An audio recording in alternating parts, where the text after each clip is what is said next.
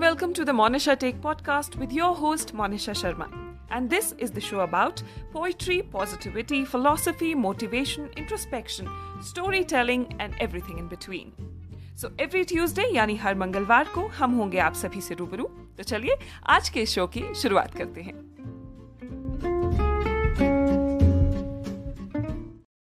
This podcast was created on Hubhopper Studio. If you wish to start your own podcast for free, visit studio.hubhopper.com or download the mobile app on the Google Play Store. Hubhopper is India's leading podcast creation platform. Start your own podcast and get your voice heard across platforms like Spotify, Ghana, Google Podcasts, Wink Music, and more. Click on the link in the episode description or visit studio.hubhopper.com. Namaskar. The Monisha tech podcast के इस नए episode में आप सभी का स्वागत है। तो आज की कहानी है छज्जू की। तो एक बार की बात है, छज्जू नाम का एक गरीब किसान था। छज्जू के पास एक छोटा सा ज़मीन का टुकड़ा था और इसी ज़मीन पर वह बैंगन, कद्दू और गोभी जैसी सब्ज़ियाँ उगाया करता था। इन सब्जियों से कमाई बहुत ज़्यादा तो नहीं होती थी, मगर छज्जू के लिए काफ़ी थी। छज्जू सारा दिन मेहनत करता और घर आकर संतुष्टि से सो जाता। एक सर्दी छज्जू के खेत में बहुत ही शानदार गोभी की फ़सल लग गई। दूर गाँव से भी लोग छज्जू की ताज़ा, खूबसूरत बर्फ़ जैसी सफ़ेद गोभी देखने आया करते थे। एक दिन छज्जू की पत्नी ने उससे कहा, हमारी फ़सल की चर्चा पूरे गाँव में ही नहीं, बल्कि आसपास के गाँव में भी होने लगी है। मुझे डर है कि कहीं कोई हमारी फ़सल चुरा ना ले। आप कुछ दिन खेत में ही क्यों नहीं सो जाते? छज्जू को अपनी बीवी का ये सुझाव पसंद आया। रात में खाना खाने के बाद छज्जू ने अपने खेत में एक चारपाई लगाई और वहाँ जाकर सो गया। दिन भर की थकान के कारण छज्जू को बहुत अच्छी नींद आई और उसकी आँख सीधे सुबह खुली। सुबह जागते ही छज्जू अपने घर आया और पूरा दिन काम करने के बाद रात में एक बार फिर खेत में सोने चला गया। तीसरी रात को जब रोज की तरह छज्जू अपने खेत में गया तो आधी रात को उसे कोई आहट सुनाई दी। छज्जू एकदम से खड़ा हो गया। उसने आसपास देखा तो एकदम सन्नाटा था। आसपास इतना सन्नाटा था कि मानो गाँव के लोगों के साथ साथ जंगल के जानवर भी सो गए हों। लेकिन अगर सभी सो चुके थे तो छज्जू को किसकी आहट सुनाई दी? छज्जू जब चारों तरफ़ देखने लगा तो उसे अचानक से आसमान से एक बादल नीचे उतरता हुआ दिखाई दिया। छज्जू देखता रहा कि वो बादल सीधा उसके खेत पर आकर उतर रहे थे और खेत में पहुंचकर वो वहीं उतर रहे थे जहाँ उसकी गोभी की फ़सल लगी हुई थी। लेकिन हैरानी की बात ये थी कि गोभी की फ़सल में पहुँचते ही उस बादल जैसी चीज़ों में से एक हाथी निकला। भूरे काले से रंग का ये हाथी आधी रात में चमक रहा था। खेत में पहुंचकर हाथी ने अपनी सूंड को उठाया और छज्जू की गोभी निकाल कर खा गया। हाथी एक के बाद एक सारी गोभी खा गया और छज्जू बेचारा लाचारी से उसे देखता रहा। हाथी एक ही बारी में बीस गोभियाँ खा चुका था। हाथी अपना पेट भरने के बाद वापस उस बादल में घुस गया और जिस तरह से वे बादल नीचे आए थे, ठीक वैसे ही वे आसमान की ओर चले गए और कुछ समय बाद अदृश्य हो गए। काफ़ी समय तक छज्जू को कुछ समझ ही नहीं आ रहा था। कुछ समय बाद जब उसने होश संभाला तो वह दौड़ता हुआ अपनी पत्नी को इस घटना के बारे में बताने के लिए घर गया। घर पहुंचकर छज्जू ने देखा कि उसकी पत्नी सो रही है। छज्जू ने झट से अपनी पत्नी को उठाया और इस घटना के बारे में बता दिया। लेकिन उसकी पत्नी उसकी इस बात पर यकीन नहीं कर रही थी। आप सपना देख रहे होंगे, आखिर चमकीला हाथी किसी बादल से कैसे निकल सकता है? और बादलों से निकलकर वो सीधे हमारे खेत में उतरा और हमारी गोभी खा गया। ऐसे कैसे हो सकता है? अगली रात छज्जू जागता रहा। उसे उम्मीद थी कि वो हाथी वापस आएगा और पहले की ही तरह आकर उसके सारी गोभी खा जाएगा। और हुआ भी ठीक ऐसा ही। कुछ बादल उसके खेत पर उतरे उन बादलों से हाथी निकला और वो हाथी निकल कर गोभी खा गया। छज्जू एक बार फिर दौड़ता हुआ अपनी पत्नी के पास गया और बोला, वो हाथी आज फिर आया था। मैं लगातार एक जैसा सपना नहीं देख सकता हूँ। मैं सच बता रहा हूँ, हाथी सच में आया था। इस बार उसकी पत्नी ने उसकी इस बात पर विश्वास कर लिया। छज्जू को शांत करते हुए उसकी पत्नी बोली, मुझे लगता है कि ये हाथी सीधे स्वर्ग से आया है। मुझे लगता है कि ये इंद्र का हाथी है। क्या आप जानते हैं कि इंद्र के हाथी का नाम एरावत है? छज्जू को कुछ समझ नहीं आ रहा था। वो बस अपनी पत्नी को सुन रहा था। उसकी पत्नी एक विद्वान पंडित की बेटी थी और बहुत सी जानकारी रखती थी। आप मेरी बात का यकीन मानिए, अगर ये हाथी सचमुच में बादल से आते हैं तो ये हाथी स्वर्ग से आ रहे हैं और वापस भी वहीं जाते हैं। आप ऐसा क्यों नहीं करते? कि अगली बार जब ये हाथी आए तो आप उस हाथी की पूंछ से लटक जाना और स्वर्ग चले जाना। अगली रात जब हाथी लौटेगा तो आप उसी हाथी के साथ वापस आ जाइएगा। मैं खुद ऐसा नहीं कर सकती क्योंकि मुझे बच्चों की देखभाल करनी होती है, मगर आपको ये मौका नहीं गंवाना चाहिए। पत्नी के बार बार कहने पर छज्जू उसकी बात मान गया। वे बहुत डरा हुआ था कि वो एक हाथी की पूंछ पर लटक कर आखिर स्वर्ग तक जाएगा कैसे, लेकिन किसी तरह उसने हिम्मत जुटाई। अगली रात जब हाथी स्वर्ग से उतरा तो छज्जू ने उसकी पूंछ पकड़ ली और उसके साथ चल दिया। छज्जू ने 24 घंटे स्वर्ग में बिताए। स्वर्ग बहुत खूबसूरत जगह थी। वहाँ की गलियाँ चांदी की थी, महल सोने के थे। उन गलियों में जब छज्जू चलता चलता थक गया तो बहुत से खूबसूरत झरनों में से एक में वह जाकर पानी पीने लगा। उन झरनों के आसपास चिड़िया के चहचहाने की आवाज़ थी और फूलों की खुशबू आ रही थी। लेकिन इन सारी जगहों में से छज्जू को सबसे ज़्यादा रसोई पसंद आई। स्वर्ग की रसोई में एक बड़ी सी कढ़ाई में हलवा बन रहा था। उस हलवे के स्वाद का कोई मुकाबला नहीं था। इलायची की खुशबू वाला गर्मा गर्म हलवा, और वो भी जितना खाना चाहो उतना। आपको रोकने वाला कोई नहीं था। छज्जू पूरा दिन हलवा खाता रहा।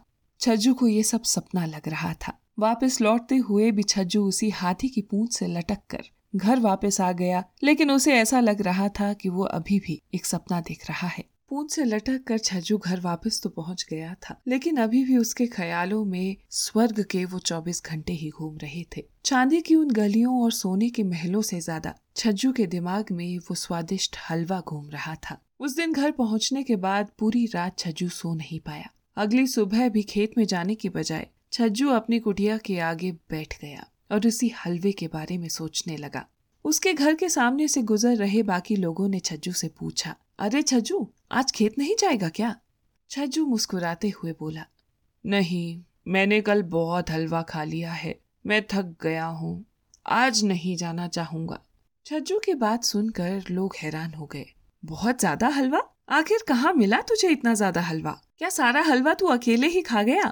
हमें भी तो बता कि कहाँ मिला तुझे इतना सारा हलवा? सब अकेले ही खाएगा। छज्जू की पत्नी ने उसे चेतावनी दी थी कि स्वर्ग के बारे में वो किसी को नहीं बताएगा। लेकिन जब इतने सारे लोग छज्जू से हलवे पर सवाल पूछने लगे तो वो अपनी पत्नी की दी हुई चेतावनी को भूल गया और बोला, मैंने हलवा स्वर्ग में खाया। सभी किसानों को लगा कि छज्जू का दिमाग खराब हो गया है। स्वर्ग में हलवा? तुम्हारा दिमाग खराब हो गया है छज्जू। तुम ऐसा करो कि जाकर किसी डॉक्टर से पहले अपना इलाज करवा लो। छज्जू ने उनसे कहा कि मुझे दिमाग के इलाज की ज़रूरत नहीं है। मैं सच बोल रहा हूँ। धीरे धीरे सभी लोगों को छज्जू की बात पर यकीन होने लगा।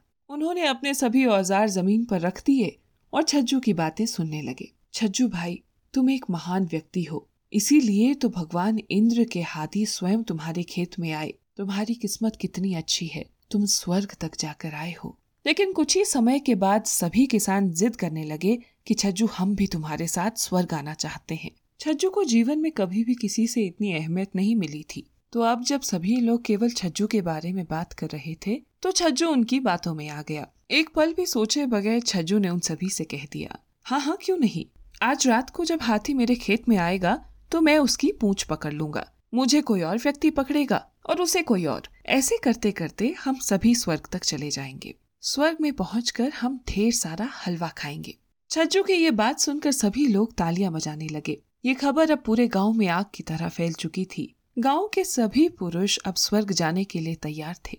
महिलाओं और बच्चों को धरती पर ही रखने का फैसला किया गया। सभी लोग नदी में जाकर नहाए और सबसे अच्छे कपड़े पहनकर तैयार हो गए। गाँव की महिलाएँ जा नहीं सकती थी, मगर वे भी हलवा खाना चाहती थी। तो जब ये सोचा गया कि महिलाओं और बच्चों के लिए हलवा कैसे लाया जाएगा तो सभी द्वारा ये तय किया गया कि गले में लटकाने के लिए एक झोला बनाया जाएगा जिसमें हलवा डालकर लाया जा सके। क्योंकि सभी लोग एक दूसरे को पकड़े हुए होंगे तो किसी का भी हाथ खाली नहीं होगा। इसलिए ऐसा झोला तैयार किया जाए, जिसे गले में लटका सके। तो उस रात हाथी के पहुँचने से पहले, गाँव की सभी महिलाओं ने साड़ी या हर तरह के कपड़े निकालकर अपने अपने पति के लिए झोला तैयार किया। जैसे ही रात हुई, गाँव के सभी लोगों ने छज्जू के खेत के आगे कतार बना दी।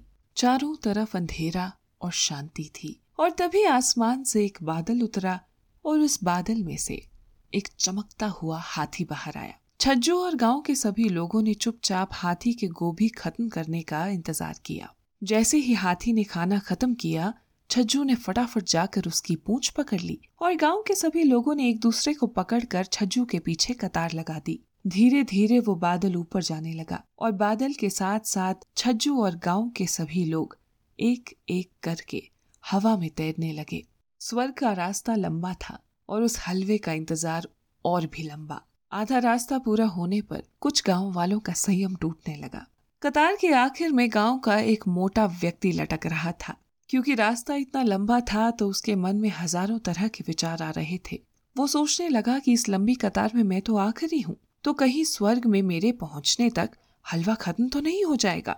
कुछ देर वह अपने आप से बातें करता रहा, पर बाद में उससे रहा नहीं गया तो उसने अपने आगे वाले व्यक्ति से कहा, अरे, तुम ऐसा करो कि छज्जू तक जरा ये बात पहुंचाओ कि क्या वहाँ सबको हलवा मिल जाएगा? एक एक कर आगे संदेश भेजते गए और आखिर में छज्जू तक सवाल पहुँचा। छज्जू ने सवाल का जवाब दिया, स्वर्ग में बहुत हलवा है, यकीन मानो सबको मिल जाएगा। अब छज्जू का संदेश एक एक कर वापस नीचे आखिरी लटक रहे व्यक्ति तक पहुँचाया गया। जवाब मिलने पर कुछ समय के लिए तो मोटा व्यक्ति शांत रहा, लेकिन ऐसा वो बहुत ज़्यादा देर तक नहीं कर सका। अब उसने एक बार फिर छज्जू तक सवाल भिजवाया। सवाल ये था कि छज्जू हमें साफ़ साफ़ क्यों नहीं बता देता कि वहाँ पर कितना हलवा होता है? एक बार फिर ये सवाल एक एक आदमी के माध्यम से आखिर में सबसे ऊपर लटक रहे छज्जू तक पहुँचा। छज्जू अब इन सवालों से चिढ़ने लगा था। फिर भी उसने जवाब देते हुए कहा, अरे कहा तो बहुत हलवा है वहाँ। छज्जू का जवाब फिर एक एक करके आखिरी व्यक्ति तक पहुँचाया गया। वो व्यक्ति कुछ देर तो फिर शांत रहा, लेकिन कुछ देर बाद फिर उससे रहा नहीं गया। सफ़र लंबा था। उस व्यक्ति को थकान महसूस हो रही थी और अब भूख भी लगने लगी थी। उसने एक बार फिर अपने सामने वाले व्यक्ति के कुर्ते को खींचते हुए कहा अच्छा सुनो, आखिरी सवाल है। क्या तुम छज्जू से पूछोगे कि वहाँ जाकर मैं कितना हलवा खा सकता हूँ? एक बार फिर सवाल को एक एक व्यक्ति के माध्यम से छज्जू तक पहुँचाया गया। ये सवाल सुनते ही छज्जू क्रोधित हो गया। छज्जू ने अब अपना आपा खो दिया और अपने दोनों हाथों को फैलाते हुए कहा कि इतना सारा खा सकते हो। और जैसे ही उसने अपने दोनों हाथों को फैलाया, हाथी की पूंछ उसके हाथों से छूट गई और एक एक करके गाँव के सभी लोग धरती पर गिरने लगे। अब आधी रात में छाए घोर सन्नाटे में एक एक व्यक्ति के गिरने की आवाज़ सुनाई देने लगी। जैसे ही आखिरी व्यक्ति यानी छज्जू भी धरती पर गिरा, सभी हैरान पड़े हुए थे। उन्हें समझ नहीं आ रहा था कि ये उनके साथ क्या हो गया। कुछ देर तो आपस में कोई बात भी नहीं कर पाया।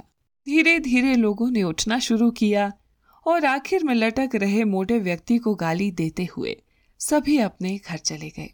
सभी के हलवा खाने के सपने का अंत हो चुका था। और दुख की बात यह है कि हाथी उस खेत में दोबारा लौटकर कभी नहीं आया।